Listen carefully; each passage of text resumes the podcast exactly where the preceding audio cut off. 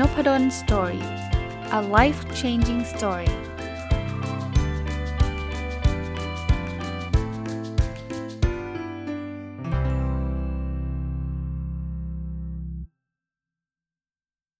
สวัสดีครับ ยินดีต้อนรับเข้าสู่นพดล Story Podcast นะครับ ถึงแม้ว่าจะเลยช่วงวันวาเลนไทน์มาแล้ว ถ้าท่านฟังตรงวัน แต่ว่าก็ขอเป็นสัปดาห์แห่งความรักไปเลยแล้วกันนะครับ แทนที่จะมีวันเดียวนะ ก็ยังคงหนังสือที่ชื่อว่า The Rules of Love ของคุณ Richard Templar มารีวิวนะเมื่อวานตรงกับวันวาเลนไทน์เนี่ยรีวิวกฎที่เกี่ยวข้องกับ finding love นะครับก็คือการหาความรักนะครับ ตั้งแต่กฎที่ 1 จนถึงกฎที่ 20 ไปแล้วนะครับ วันนี้จะมาถึงเขาเรียกว่ากฎของแห่งความสัมพันธ์หรือ relationship rules นะเริ่มต้นกันเลยนะครับกฎข้อที่ 21 เขาบอกว่าเราต้องเป็นคนที่ nice หรือเป็นคนดีนั่นเอง จริงๆคนดีเนี่ยมันความกว้างมากนะครับ แต่ว่าเราคงมองเห็นภาพอะว่าเราเป็นคนที่ nice เนี่ยก็คือมีจิตใจเอื้อเฟื้อเผื่อแผ่ เป็นคนที่มีความตั้งใจดีกับคนอื่นๆเนี่ยผมว่าแน่นอนครับคือคือคือถ้าเราอยากมีความสัมพันธ์ที่ดีกับคู่ชีวิตเรากับแฟนเราหรือกับคนอื่นๆก็ตามเนี่ยการที่เป็นเป็น Mr. Nice Guyแปลว่าไม่ต้อง guy ก็ได้นะ ก็คือใครก็ตามเนี่ย คือเป็นผู้ชายหรือผู้หญิงก็ตามเนี่ย ผมว่ามันมัน มันจะช่วยเราได้เยอะ เพียงแต่ว่าแน่นอนเราอาจจะมี limit ของเราไม่ใช่ว่าช่วยจนโดนเอาเปรียบขนาดนั้นนะครับ แต่ว่าโดยโดยทั่ว ๆ ไปเนี่ยคือทุกอย่างมันมี balance อย่างที่ผมบอกนะครับคือการช่วยเหลือกันเป็นคนดีเนี่ยมันมันช่วยได้อยู่แล้วกฎข้อที่ 22 ครับเขาบอกว่าให้เราอยู่กับคนคนใดคนหนึ่ง เพราะว่าเราต้องการที่จะอยู่ไม่ใช่จำเป็นที่จะอยู่ คือถามคำถามนี้นะ สมมุติว่าเป็นแฟนกันเนี่ย ที่ฉันต้องมาหาเธอเนี่ย เพราะว่าฉันจำเป็นที่ต้องมาหาเธอ เพราะไม่งั้นเธอจะโกรธฉัน แต่ฉันจริงฉันไม่อยากมาหรอก หรือว่าฉันอยากจะมาหาเธออยู่แล้ว คือคือมันต่างกันเยอะเลยนะครับ ถ้าจำเป็นเนี่ยแปลว่าความสัมพันธ์เราไม่ดีแล้ว แล้วเมื่อไหร่ก็ตามที่เรารู้สึกว่าเราจำเป็นต้องทำเนี่ยนะ มันมาแต่ร่างกายแต่จิตใจมันไม่มา มาถึงก็มานั่งเล่นมือถือ เมื่อไหร่จะหมดเวลาสักทีวะเบื่อ ถ้าเป็นแบบนั้นมันไม่ work หรอกครับในในความสัมพันธ์ในระยะยาวอะแต่ถ้าแบบเออเมื่อไหร่จะหมดงานสักที ฉันจะได้ไปเจอหน้าเธอ อารมณ์แบบเนี้ยมันมันมีความสุข แล้วผมบอกนะบางคนบอกโหมันจะมีเฉพาะแค่ ตอนโปรโมชั่นมั้งเข้าใจโปรโมชั่นใช่ไหมตอนผู้ชายจีบผู้หญิงใหม่ๆ หรือผู้หญิงก็ตามนะตอนเป็นแฟนผู้ชายใหม่ๆเนี่ยมันก็จะมีอารมณ์ที่ว่า เออแบบอยากเจอหน้าจังเลยอะไรเงี้ยอะผมบอกได้เลยว่า โปรโมชั่นมีส่วนไหมมีส่วน แต่ว่าถ้าเรามีความสัมพันธ์ดีจริง ๆ นะ เรารักกันจริง ๆ นะ ไม่เกี่ยวครับ จริงๆแล้วจนกระทั่งแก่เท่าเลยนะเขาก็อยากเจอกันครับ ผมมั่นใจเพราะอะไรครับ ผมมีตัวอย่างคุณพ่อคุณแม่ แม้กระทั่งตัวผมเอง ผมก็ไม่ได้บอกผมจะโอ้โหดีเลิศอะไรมากมาย แต่ว่าผมยังรู้สึกอยากเจอภรรยาผมอยู่อะคือคือประเด็นคือคือถ้าเรารักกันจริงนะ เรื่องนี้ไม่ใช่ประเด็นเลย ไม่ใช่ว่ามันจะต้องเกิดขึ้นเฉพาะช่วงแรกๆเท่านั้น อันนี้แชร์ให้นะครับ อะถัดไปครับกฎข้อที่ 23 นะครับ ก็บอกว่าให้คู่ชีวิตเราหรือ partner เราเนี่ยนะครับเป็นแฟนหรืออะไรก็ตามเนี่ยให้มี space บ้าง มีช่องว่างบ้าง ให้เขาสามารถเป็นตัวของตัวเราเองได้ คือทุกอย่างมากเกินไปก็ไม่ดี ไม่ใช่ว่าเราต้องตัวติดกันตลอดเวลา ต้องบอกแบบนี้เลย ไม่ว่าใครก็ตามนะ เราไม่มีทางจะมีความสนใจเหมือนกันได้ร้อยเปอร์เซ็นต์หรอก ผมกับภรรยาผมก็จะมีบางเรื่องที่ภรรยาผมสนใจแต่ผมไม่สนใจ แล้วก็มีบางเรื่องที่ผมสนใจภรรยาไม่สนใจ คราวนี้ถ้าเราต้องตัวติดกันตลอดเวลาเนี่ย มันจะเป็นทุกข์ทั้งคู่ครับอะผมผมยกตัวอย่างนะภรรยาผมชอบทำอาหารเนี่ยผมไม่ชอบเลย ไม่ได้อยู่ในอินเทรสผมเลย ไม่ได้มีความสนใจเรื่องการทำอาหารเลย แล้วถ้าเกิดผมเฮ้ยภรรยาบอกต้องตัวติดกันทำอาหารก็ต้องมามาช่วยเขาทำนะต้องอยู่ข้างๆเขาตลอดเวลาเบื่อตายเลยถูกปะในทางกลับกันผมชอบดูฟุตบอลภรรยาผมเขาไม่ไม่ดูเลยครับ ไม่เชียร์บอลเลย แต่ถ้าบอกว่าไม่ได้หรอก ผมต้องไปบังคับภรรยาบอกต้องมาดูสิ เราจะได้ใช้กิจกรรมร่วมกันทำใช้เวลาร่วมกันได้ดีมาเชียร์ฟุตบอลเธอสนุกจังเลย ภรรยาคงเบื่อ ให้มีเวลาเป็นตัวของตัวเองบ้างนะครับ แต่ละคนเนี่ยอาจจะไปพบปะเพื่อนฝูงได้ แต่ไม่ใช่ว่าตลอดเวลาถูกปะคือมันก็ต้องมีจังหวะว่าคือบาลานเนี่ยคือกลับมาที่คำเดิมอะคือหาความสมดุลให้เจอนะครับ ข้อที่ 24 ครับ เขาบอกว่าลองหาข้อที่เป็นข้อบกพร่องของตัวเราเองบ้าง คือ อารมณ์คืองี้ หลายคนเนี่ยที่ทะเลาะกันเนี่ยเพราะเราพยายามจะไปหาว่าแต่ละฝ่ายทำอะไรผิด ที่เป็นแบบนี้เพราะเธอจุดจุดจุดทำแบบนี้คุณเอาแต่ทะเลาะเพราะว่าไม่มีใคร perfect ไงเขาก็จะย้อนกลับมาก็บอกก็ทีเธอล่ะเธอยังจุดๆๆเห็นปะคือมันมีจุดๆๆให้เติมอยู่แล้วครับ เราเรา perfect ไหมไม่ เขา perfect ไหมไม่ แต่ถ้าเกิดเรามองแต่ความผิดพลาดของเขา เราก็จะโจมตีเขาเราก็จะหาเรื่องเขา เขาก็จะมองแบบเดียวกันกับเรา เขาก็จะโจมตีเราหาเรื่องเราแล้วก็ไม่มีทางจบ บางทีเนี่ยลองมาดูเราว่าเรามีทำอะไรผิดบ้าง ถ้าทุกคนเนี่ยมองตัวเองเราจะพบว่ามันจะมีบางอย่างที่เป็นข้อเสีย แล้วถ้าเรายอมรับนะ ผมว่าเรื่องนั้นจบเร็ว เออจริง ๆ เรื่องนี้ที่คุณไม่ไม่ค่อยพอใจเออจริงเป็นความผิดผมด้วยแหละ เพราะว่าผมลืมบอกไป ผมไม่ระมัดระวังนู่นนี่นั่นจบปะจบ แล้วแล้วเผลอๆคนที่เป็นคู่เราก็จะบอกว่า เออไม่ใช่เธอคนเดียวแหละ ฉันก็เป็นเหมือนกัน ฉันก็รู้สึกเหมือนกันว่าฉันไม่ควรทำอันนั้นอันนี้จบง่าย ๆเลยนะครับ เพราะฉะนั้นให้ดูความผิดพลาดของเราด้วยนะครับ อย่าไปมองเฉพาะของคนอื่น ข้อที่ 25 ครับเขาบอกว่าให้ทำอะไรที่เป็นที่มันเป็นการกระทำที่มีเกียรติเออ มีเกียรติเนี่ยคือซื่อสัตย์เขาเขามีหลายหลายอันเนาะยกตัวอย่างเช่น ความซื่อสัตย์ตรงไปตรงมา ความเห็นอกเห็นใจ เป็นคนที่ช่างคิดอะ่ะคือคือมองอะไรก็ไม่ใช่มองแค่ตื้นๆน่ะมองมองรอบๆ หรือว่าเป็นคนที่มีเมตตากรุณา พวกนี้คือการกระทำของคนที่มีเกียรตินะครับ ก็ ผมว่ารวมๆอะมันมันคือทำอะไรที่แบบทำให้อีกฝ่ายหนึ่งมีความสุขมีประโยชน์ รู้สึกดีนะครับอย่างผมยกตัวอย่างซื่อสัตย์เนี่ยถ้าเราไม่ซื่อสัตย์ต่อกันนี่มันจบละความสัมพันธ์นี้มันมันไปไม่รอดละนะหรือเราไม่เห็นอกเห็นใจกันเนี้ยคือฉันจะเอาของแต่ของฉันไม่เป็นคนช่างคิดในเรื่องในในบางเรื่องบางทีชีวิตคู่เนี่ยบางทีเราต้องมีความละเอียดบางบางเรื่องนะบางทีคู่เราเนี่ยเขาอาจจะไม่ได้บอกเราตรงๆอะ่ะ แต่เรา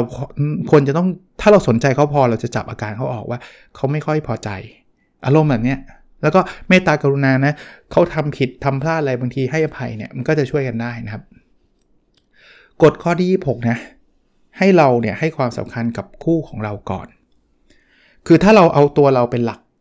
ทำไมเธอถึงไม่ทำอย่างนี้กับฉันทำไมเธอถึงไม่ทำอย่างนั้นกับฉันแน่นอนเดี๋ยวมีปัญหา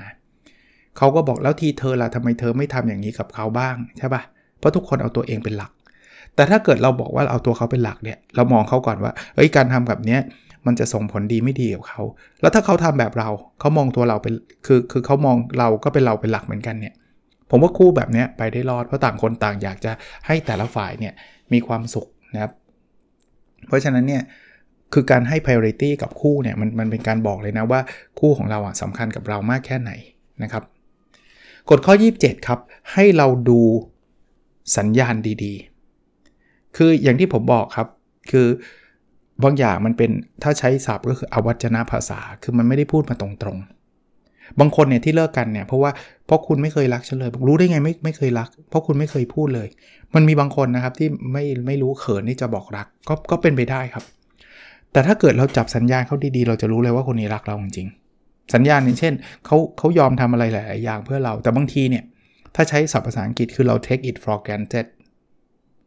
take it for granted แปลว่าเขาคิดว่าเป็นเรื่องปกติ แต่ไม่หรอกถ้าคนไม่รักกันเขาไม่ทำหรอก อย่างเงี้ยคือการจับสัญญาณให้ดีครับ เราจะรู้ครับว่า เออ คนนี้เขาแคร์เรามากนะ คนนี้เขาแบบเขาเป็นห่วงเราจริง ๆ นะ ถึงแม้เขาจะเป็นไม่ใช่คนช่างพูด ผมเป็นห่วงคุณนะอะไรเงี้ย แต่การกระทำมันเขาบอก action speaker ไอ้ action is louder than word ใช่ปะ่ะ คือแบบการกระทำบางทีมันสำคัญกว่าการพูดด้วยซ้ำพูดว่ารักรักรักแต่ไม่เคยทำอะไรให้เลยเนี่ยอาจจะไม่ใช่ด้วยซ้ำนะครับ อีกอันครับกฎข้อ 28 ครับเขาบอกว่าให้เราทำตัวเป็นฮีโร่ฮะเคยดูพวกซูเปอร์ฮีโร่ไหมฮีโร่คือใคร คือคนที่เวลาคนอื่นลำบากแล้วจะโผล่ขึ้นมาแล้วก็ช่วยเหลือคนอื่น แต่ของเราอาจจะไม่ต้องเป็นแบบซูเปอร์แมนแบทแมนขนาดไปช่วยคนทั้งโลกนะเราแค่ช่วย partner เราอะช่วยคู่เราอะ คู่เรากำลังทุกข์ยากเรื่องบางเรื่องเนี่ยยื่นมือเข้าไปช่วยฮะบางทีเราอาจจะช่วยไม่ได้ก็ได้นะ แต่การแค่แค่เราพยายามที่จะเข้าไปช่วยเนี่ยเขา appreciate ละเขารู้สึกว่าอย่างน้อยๆเขามีใครบางคนแล้ว บางทีการช่วยไม่ต้องทำอะไรมากนะ แค่รับไปรับฟัง อันนี้ก็คือการช่วยแล้วนะคุณนึกภาพนะเขาอาจจะสมสมมติโดนไล่ออก แล้วเราไปอยู่ข้างๆเขาอะแล้วเราบอกว่ามีอะไรให้เราช่วยบอกได้นะ หรือว่าเราช่วยหางานให้เขาหรือช่วยอะไรก็ตามที่ทำให้เขารู้สึกดีขึ้นเนะี่ย เขาจะจำเราได้แม่นเลยนะครับ อันนี้ผมยืนยันเหมือนกันในจากประสบการณ์ส่วนตัวผม อาจจะเป็นเรื่องส่วนตัวอาจจะไม่ได้เล่าในรายละเอียดได้ แต่ว่าผมยังยังจำหลาย ๆ เรื่องที่ภรรยาผมตอนเป็นแฟนผมอะมีน้ำใจที่ช่วยเหลือผมอะผมก็บอกภรรยาผมว่ารู้ป่ะเรื่องนี้ผมยังจำได้อยู่เลยเขาบอกเขาลืมไปแล้วขนาดคนช่วยเนี่ยลืมไปแล้วนะแต่แต่คนที่ได้รับการช่วยเหลืออย่างเราอะ่ะคือคือยังจำได้อยู่ถึงปัจจุบันนี้แล้วบอกว่ามันแบบมันคือมันประทับใจมากอะที่ที่มันเป็นเรื่องที่แบบเออเขามาช่วยเราอะ อารมณ์คล้ายๆแบบนี้ครับนะ be be hero คือเป็นฮีโร่ของใครบางคนนะกฎข้อที่ 29 ครับเขาบอกว่าให้เรายอมรับความแตกต่าง แล้วก็ดูว่ามันมีอะไรที่เราเหมือนกันบ้าง มนุษย์เราไม่มีใครเหมือนกัน 100%แต่ก็ไม่มีใครที่ต่างกัน 100%เพราะฉะนั้นเนี่ยบางทีเราคิดไม่เหมือนกันบางเรื่องเป็นเรื่องปกติมากนะครับ บางเรื่องเขาให้ความสำคัญมากกว่าเรา เราให้ความสำคัญน้อยกว่าเขา เป็นเรื่องปกติมาก แต่เราต้องยอมรับความแตกต่าง ถ้าเราอยากจะอยู่ด้วยกันนะ มันก็ต้องอยู่ในขอบเขตที่ยอมรับได้ เพราะถ้าเกิดเราเรามันแตกต่างซะจนยอมรับไม่ได้ เราคงไม่เป็นคู่กันเนะ่ยเราก็ต้องดูนะ บางคนเนี่ยแบบ สมมุติว่าคู่เราเล่นการพนันแล้วเรารับไม่ได้เลย มันก็ต้องมันต้องแยกจากกันตั้งแต่แรกแล้ว คู่เราเจ้าชู้เรารับคนเจ้าชู้ไม่ได้เลย มันก็อยู่ด้วยกันไม่ได้อยู่แล้วแต่ว่าถ้าบางอย่างมันอยู่ในวิสัยที่มันจะแตกต่างกันได้บ้าง เช่น บางคนระเบียบเยอะเราระเบียบน้อย แต่ก็เอ้ามันก็พอเข้าใจเขาได้นะอย่างเงี้ยยอมรับความแตกต่าง แต่ทุกอย่างนะ เราอย่าไปคิดว่ามันต่างกันตลอดครับ มันมีหลายอย่างที่เราเหมือนกัน เช่น เราก็รักลูกเหมือนเหมือนกัน เราอาจจะมีวิธีการสอนลูกที่แตกต่างกันบ้าง แต่ว่าหัวใจเป้าหมายเดียวกัน คือเราอยากให้ลูกเราเป็นคนดี เป็นคนเก่ง เป็นคนที่มีความสุข อันนี้คือคือคอมมอนคือสิ่งที่มันเหมือนกัน มองในมุมแบบนี้ด้วยนะ เราเป็นทีมเดียวกันน่ยนะครับเขาบอกว่าทีมที่ดีเนี่ยมันไม่ใช่ทีมที่มีคนเหมือนกันมาอยู่ด้วยกันนะแต่เป็นทีมที่คนที่มี จุดแข็งต่างกันต่างหากละ่ะ ที่มาอยู่ด้วยกันแล้วกลายเป็นทีมที่ดีนะครับกฎข้อที่ 30 ครับเขาบอกว่าอย่าไปใช้คำว่าด้อยค่าแล้วกันเนาะคู่รักเราอะคือบางคนชอบกดเออใช้คำนี้ก็แล้วกันนะเธอมันไม่ได้เรื่อง เธอแบบดีแค่ไหนละที่ฉันมาเป็นแฟนเธอ คือถ้าเกิด mindset เราเป็นแบบนี้อยู่กันไม่รอหรอกถูกป่ะนะครับ เรารู้สึกดูถูกเออใช้คำว่าดูถูกก็ได้ดูถูกคู่ชีวิตเราอะมีหลายคนเป็นนะ ไม่รู้เป็นเพราะอะไรอาจจะอยากโชว์เพื่อนว่าฉันไม่กลัวเมียอะไรอย่างนี้แบบแบบนี้ปะว่า เอ้ย ฉันสบายเมียฉันมันโง่นู่นนี่นั่น ผมว่าไม่ไม่จำเป็นเลยนะเราไม่ควรทำด้วยนะครับ คือมันเราเราอยู่ในสถานะที่เท่าเทียมกันมันไม่ได้เกี่ยวหรอกว่าใครรวยใครจนผมว่าไม่ไม่ไม่ใช่เรื่องเงินเลย ถ้าเราจะรักกันเนี่ยเราต้องอยู่ในสถานะที่เท่าเทียมกันสำหรับผมผมคิดแบบนั้นนะครับผู้ชายรวยกว่าเยอะผู้หญิงจนกว่าเยอะก็ไม่ได้แปลว่าไอ้นี่มาเกาะฉัน ถ้าคุณคิดแบบนั้นคุณไม่ควรแต่งงานกับเขา ถ้าถ้าคุณคิดว่าเขามาเกาะมามามาจะมาเอาสมทรัพย์สมบัติคุณคุณก็ไม่ควรจะแต่งงานกับเขาละแต่ถ้าเกิดคุณยกย่องให้เขาเป็นภรรยา แสดงว่าไม่ใช่อะแสดงว่าเขาต้องอยู่ในเลเวลเดียวกับเราเขาคือคู่ชีวิตเรา เช่นเดียวกันผู้หญิงก็เหมือนกันนะ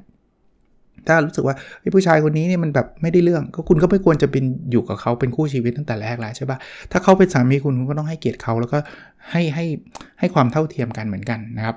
เพราะฉะนั้นถึงแม้ว่าบางทีเราโกรธเราอะไรเนี่ยก็ต้องระวังคำนะ บางทีบางคนโกรธก็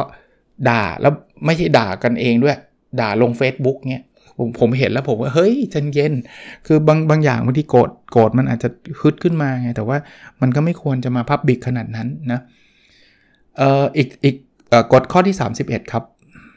พยายามร่วมมือกันให้มากที่สุดเท่าที่จะทำได้ โดยเฉพาะเรื่องที่มันเกี่ยวกับความฝันของของคู่ชีวิตเรา คือถ้าเราแบบว่าเอออยากทำอะไรก็ฉันไม่สนใจหรือหนักหนักกว่านั้นคือห้ามไปหมดเลย ไม่ได้ฉันไม่อนุญาต เธอจะทำอะไรต้องผ่านการอนุญาตของฉันก่อนไม่ว่าผู้ชายหรือผู้หญิงนะผมว่ามันก็มันก็ทำให้เกิดความขุ่นข้องหมองใจกันนะทำไมฉันถึงทำอันนี้ไม่ได้ทำไมอันนั้นเธอทำได้ ผมว่ามันก็ระยะยาวก็คงไม่ดีต่อความสัมพันธ์เช่นเดียวกันนะครับ เพราะนั้นเนี่ยร่วมมือกันครับ ถ้าแฟนเราอยากทำอันนี้ ถ้ามันไม่ได้เป็นเรื่องเลวร้ายขนาดนั้นนะนะ ซึ่งปกติก็คงไม่ไม่มีใครอยากทำอะไรที่มันเลวร้ายอยู่แล้วล่ะ ลองให้กำลังใจเขาลองสนับสนุนเขาเท่าที่เราจะมีพลังหรือมีความสามารถนะครับ มันก็เขาก็จะช่วยเราแบบนั้นเหมือนกันนะครับ ถัดไปเขาบอกว่าเวลาเราโกรธอะระงับความโกรธไว้ อย่าแบบ อย่า อย่าแบบแค้นฝังหุ่น เออ คือ บางทีบางคนทะเลาะกันเอาโกรธอย่างรุนแรง แล้วพอโกรธเสร็จปุ๊บก็ด่ากันแต่อย่างรุนแรงนั้นก็ไม่ดีแล้วนะ เสร็จแล้วจบหรือยังไม่จบนะ อาจจะเคลียร์กันเอากลับมาดีกันเสร็จปุ๊บคราวหน้าทะเลาะกันเรื่องนี้อีกคูดเรื่องเดิมมาด่าอีก ทั้งๆทที่ตอนนั้นจบไปแล้วแต่ไม่ยอมให้จบไงฝังหุ่นไงก็คือด่าอีกไม่จบ อยู่กันมา 30 ปี ด่าเรื่องเดิม 30 ปี แล้วทุกครั้งที่ทะเลาะกันต้องขุดเรื่องนี้มาด่า ไม่ work ครับ ไม่ work อะไรที่จบคือจบครับ แล้วถ้ามันมีปัญหาเรื่องใหม่ก็ก็ดีลกับเรื่องใหม่นะครับ ไม่ต้องไปขุดเรื่องเดิมๆเข้ามาลุยกันเพราะเราลุยกันมาไม่รู้กี่รอบแล้วกฎข้อที่ 33 ครับ เป็นคนแรกที่บอกว่าเราเสียใจ รู้จักขอโทษอะเออข้อนี้สำคัญโดยเฉพาะบางคนเนี่ยจะเป็นคนที่แบบไม่ได้เสียฟอร์ม ผมว่าถ้าถ้าเราจะเป็นคู่ชีวิตกันนะ เอาคำว่าฟอร์มทิ้งไปได้เลย ขอโทษก่อนไม่ได้แปลว่าเราผิด หรือว่าเราถูกหรืออะไรนะ มันคือการแสดงว่าเราแคร์ความรู้สึกเขาเท่านั้นเองบางคนบอกไม่ผิดจะขอโทษทำไม ขอโทษไปครับ เพราะว่าเราอยากแคร์ความรู้สึกเขาแล้วเชื่อไหมครับ ว่าเวลาเราขอโทษคนเนี่ยนะคนเขารู้นะว่าผิดถูกยังไง ความโกรธมันอาจจะบดบังความคิดในระยะหนึ่ง แต่ว่าสุดท้ายแล้วเขาจะรู้เองฮะว่าอันเนี้ยเขาไม่ควรทำอันนี้เขาควรทำเพราะฉะนั้นในการขอโทษคือการบอกว่าเราแคร์เขาในในในเรื่องนั้นๆ ไม่ต้องกลัวว่าจะเสียฟอร์ม เสียอีโก้ของเรา คือคือจะเก็บไว้ก็ได้นะครับอีโก้พวกนั้นน่ะแต่ว่าความสัมพันธ์เราก็จะไม่ดีคุ้มไหมล่ะครับ ส่วนตัวผมว่าผมว่าไม่คุ้มนะแม้กระทั่งคนที่เราดูว่าสถานะต่างกันอย่างเช่นพ่อลูกเนี่ยขอโทษได้นะถ้าเราผิดเนี่ยขอโทษก่อนได้เลย หรืออย่างน้อยๆก็ขอโทษที่ทำให้เขาโกรธมันอาจจะเป็นวิธีการสื่อสารที่ผิดก็ได้ แต่ว่า eventually นะลูกเราจะเข้าใจว่าเออเรื่องนี้จริง ๆ คุณพ่อไม่ได้ผิดเลย จริง ๆ แล้วเขาอาจจะผิดมากกว่าด้วยซ้ำแต่เขาเข้าใจเราไง มาดูกฎข้อที่ 34 ครับเขาบอกว่ายอมให้เขาเป็นคนพูดคนสุดท้าย คือเคยไหมบางคนพูดมาต้องสวนกลับ เหมือนเหมือนเหมือนแนวว่าฉันโตวาทีอะเธอมีพอยนี้ฉันต้องโต้กลับไปด้วยพอยนี้ แล้วอีกคนหนึ่งถ้าเขาคิดแบบเรานะอ๋อเธอโต้กลับมานี้ฉันต้องโต้กลับมานี้ จบไหมไม่จบ ถ้าเราแคร์ความสัมพันธ์เนี่ยเราเราพูดไปละเหตุผลล้วหมดแล้วเขาโต้กลับมาก็จบ ก็ก็ไม่ต้องต่อ แล้วสุดท้ายนะ ผมว่า สุดท้ายอะ่ะถ้าเรายังไม่จบเขาก็จะยังไม่จบ แล้วมันก็จะไปเรื่อยๆครับแล้วมันก็จะ escalate คือมันจะค่อยๆขึ้น บางทีที่คนทะเลาะกันเพราะไม่ยอมจบนี่แหละ แต่ถ้าเกิดจบเอาอาจจะรู้สึกไม่ค่อยพอใจแต่ว่าหยุด ผมว่าสุดท้ายมันก็จะมันก็จะซาไปแล้วเราก็จะรู้สึกว่าเรื่องมันเล็กนิดเดียวเอง ไม่คุ้มเลยที่มามามาทะเลาะกันกฎข้อที่ 35 ครับ ให้เราลองมองว่าตอนนี้มันเกิดปัญหาอะไรหรือยัง ก็บอกแบบนี้นะ ถ้าคู่ชีวิตเราไม่แฮปปี้เนี่ย มันคือปัญหาแล้วแหละ แล้วมันคือปัญหาของเราด้วยครับ ไม่ใช่บอก เอ้ย ก็เธอไม่มีความสุขก็เรื่องของเธอสิไม่เกี่ยวกับฉัน เกี่ยวครับ ถ้าเรายังแวลูหรือว่ายังให้คุณค่าของของการการมีชีวิตคู่เราอยู่นะคำว่าชีวิตคู่ไม่จำเป็นต้องแต่งงานนะ แฟนก็ได้นะ เพราะฉะนั้นเนี่ยถ้าไม่ถ้าเขาไม่มีความสุขเนี่ยมันคือ problem ละ คราวนี้ถ้าเรารู้ว่าเป็น problem เราจะได้ fix หรือว่าแก้ปัญหาด้วยกัน ผมชอบอันนึงไม่ได้อยู่ในหนังสือเล่มนี้นะเขาบอกว่าเวลาสามีภรรยาทะเลาะกันหรือหรือเล่มนี้ก็ไม่รู้จะไม่ได้ละเขาบอกว่าให้เราคิดว่าเราคือทีมเดียวกัน สิ่งที่เราต้องการกำจัดคือ problem เราไม่ใช่อยู่คนละข้าง เราอยู่ในทีมเดียวกัน สมมุติว่ามีปัญหาอะไรสักอย่างเนี่ย เรามาคุยกันในฐานะที่เราเป็นทีมเดียวกัน เพื่อแก้ไขปัญหานี้ ปัญหาสมมุติว่าผู้ชายกับดึกอย่างเงี้ยผู้ชายกับผู้หญิงมานั่งคุยกันเลย ว่าเราจะแก้ปัญหานี้ยังไง เราคือทีมเดียวกัน ปัญหาคือการกลับดึก ที่ที่ต้องการจัดการ เพราะว่าผู้หญิงอาจจะไม่แฮปปี้ละแต่ผู้ชายต้องเทคว่าเฮ้ยนั่นเป็นเรื่องของเธอที่คือไม่แฮปปี้ฉันแฮปปี้ไม่ได้ ถ้าเราอยากที่จะอยู่ด้วยกันยาวๆเนี่ยเราต้องคิดว่านี่คือปัญหาร่วมกันกฎข้อที่ 36 เขาบอกว่าเราอย่าไปคาดหวังว่าคู่เราจะเพอร์เฟกและอย่าไปคาดหวังว่าแบบทุกอย่างจะไม่มีข้อผิดพลาดเลย คือเมื่อไหร่ก็ตามที่เราเราคาดหวังคู่เราสูงมากเราจะผิดหวังตลอดเวลา โอ้โหคุณนี่คือแบบ คุณคือภรรยาที่แบบไม่มีข้อบกพร่องเลย อย่างแรกนะเขาเครียดแน่นอน โอ้โห ฉันไม่มีข้อบกพร่อง คุณลองคิดดิ ถ้าแฟนคุณชมคุณขนาดนี้ว่า คุณเป็น เป็นแฟนที่แบบ perfect ที่สุด เครียดนะ เฮ้ย perfect เลยเหรอวะ แล้วถ้าเกิดเราทำอะไรแบบนิดนึงมาสายหนึ่งนาที โอ้โห เราผิดหวังในตัวคุณมากเลย เพราะว่าคุณไม่เคยเป็นคนแบบนี้มาก่อน โห แบบ โอ้โหความสัมพันธ์แบบนี้เป็นเราเราเครียดนะ คือแบบผิดนาทีนึงก็แบบผิดหวังเลยเหรอคือคือเราต้อง perfect ขนาดขนาดนั้นหรอ ผมว่าไม่ไหวอะแล้วไอ้คนที่คาดหวังแบบนั้นก็จะผิดหวังง่าย นิดนึงก็ไม่ได้หน่อยนึงก็ไม่ได้แล้วไม่ perfect ละนะครับอย่าอย่าทำแบบนั้นกฎข้อที่ 37 ครับเขาบอกว่าให้เรารู้ว่าเวลาไหนควรฟัง เวลาไหนควรทำผมว่าอันเนี้ยเป็นทักษะของชีวิตคู่เลย ในการแต่งงานด้วยในการอยู่ด้วยกันด้วยคือ คือฟังเฉยๆก็ไม่ดีนะ ถ้าคุณไม่แอคเลยอะ่ะเขาพูดมาก็โบ้ผมฟัง ผมเป็นคนฟังคุณตลอดเวลา แต่ฟังแล้วแบบไม่ทำอะไรสักอย่างเขาบอกว่าเออเข้ามาแล้วเก็บของด้วยนะฟังนะผมฟังแต่ไม่แอคอย่างนี้ก็ไม่ work แต่บางคน act แบบไม่ฟัง คือฉันจะทำของฉันอย่างเงี้ยเตือนมาฉันก็ไม่ไม่สนใจไม่ฟัง อันนี้ก็ไม่ work เหมือนกัน เพราะนั้นเราต้องรู้ว่าเวลาไหนควรฟัง ฟังแล้วเวลาไหนควรจะต้องจัดการต้องทำนะครับ กฎข้อที่ 38 เขาบอกว่าเออเราต้องพยายามทำตัวให้น่าดึงดูดอยู่เสมอ น่าดึงดูดไม่ได้แปลว่าแค่หล่อแค่สวยอย่างเดียวนะ อันนั้นคือ physical คือการดึงดูดในเชิงกายภาพ ซึ่งซึ่งดีนะ ก็มีคนบอกว่าไม่ไม่ต้องแบบถึงจะแต่งงานกันมานานแล้วเป็นแฟนกันมานานแล้วก็ไม่ต้องปล่อยตัวให้โซมนะทำให้ตัวเองเฮลตี้น่าดึงดูด มนุษย์ทุกคนนะ ก็อยากจะมีคู่ชีวิตที่น่าดูอะ อันนี้ฟิสิกอลก่อน คือทางกายภาพก่อน เพราะนั้นเนี่ย เราก็อยากให้แฟนเราสวยตลอดเวลา ถึงแม้ว่าอายุเยอะแล้ว เขาก็อยากให้เราหล่อตลอดเวลาเหมือนกันเพราะนั้นเนี่ยก็พยายามทำตัวให้ดีที่สุดคือคืออายุมันก็ต้องเพิ่มขึ้นอยู่แล้วความสวยหล่อมันไม่คงทนอยู่แล้ว แต่ไอ้ที่น่าดึงดูดที่ที่มั่นคงยืนยาวกว่าคือนิสัย เราเรานิสัยอะไรที่เราทำแล้วแฟนเราชอบ แล้วดีทำต่อครับ ผมผมเน้นเลยนะว่านิสัยเนี่ยมันไม่ได้เกี่ยวว่าแก่แล้วมันจะเปลี่ยน คือคือมันไม่เกี่ยวเลย อย่างอย่างหน้าตาบางทีมันมีรอยเหี่ยวย่นมันมีอะไรเงี้ยมันมันเป็นเป็นธรรมชาติเนี่ยแต่นิสัยเนี่ยดึงดูดได้ตลอดเวลาบางเราเคยเห็นคู่ที่เขาอายุเยอะๆ แล้วเขารักกันไหมเขาหัวเราะเขามีความสุขด้วยกันมานั่นแหละ นั่นแหละคือการทำตัวหน้าดึงดูดนะครับ กฎข้อที่ 39 ครับ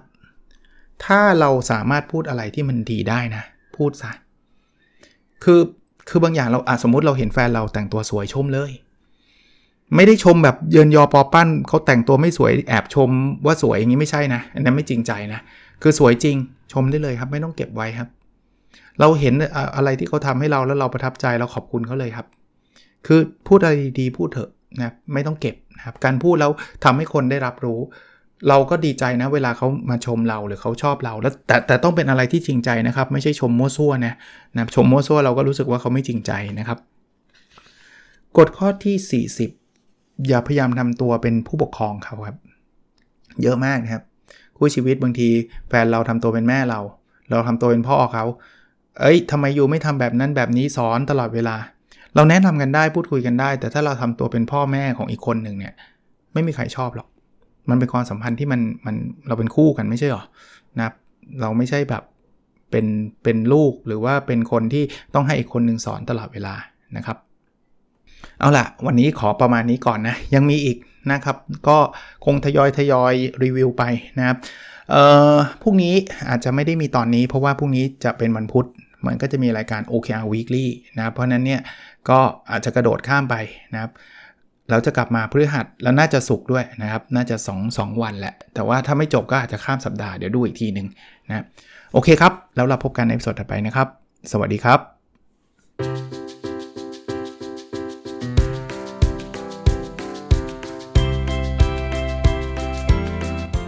n o p a d o n Story a life changing story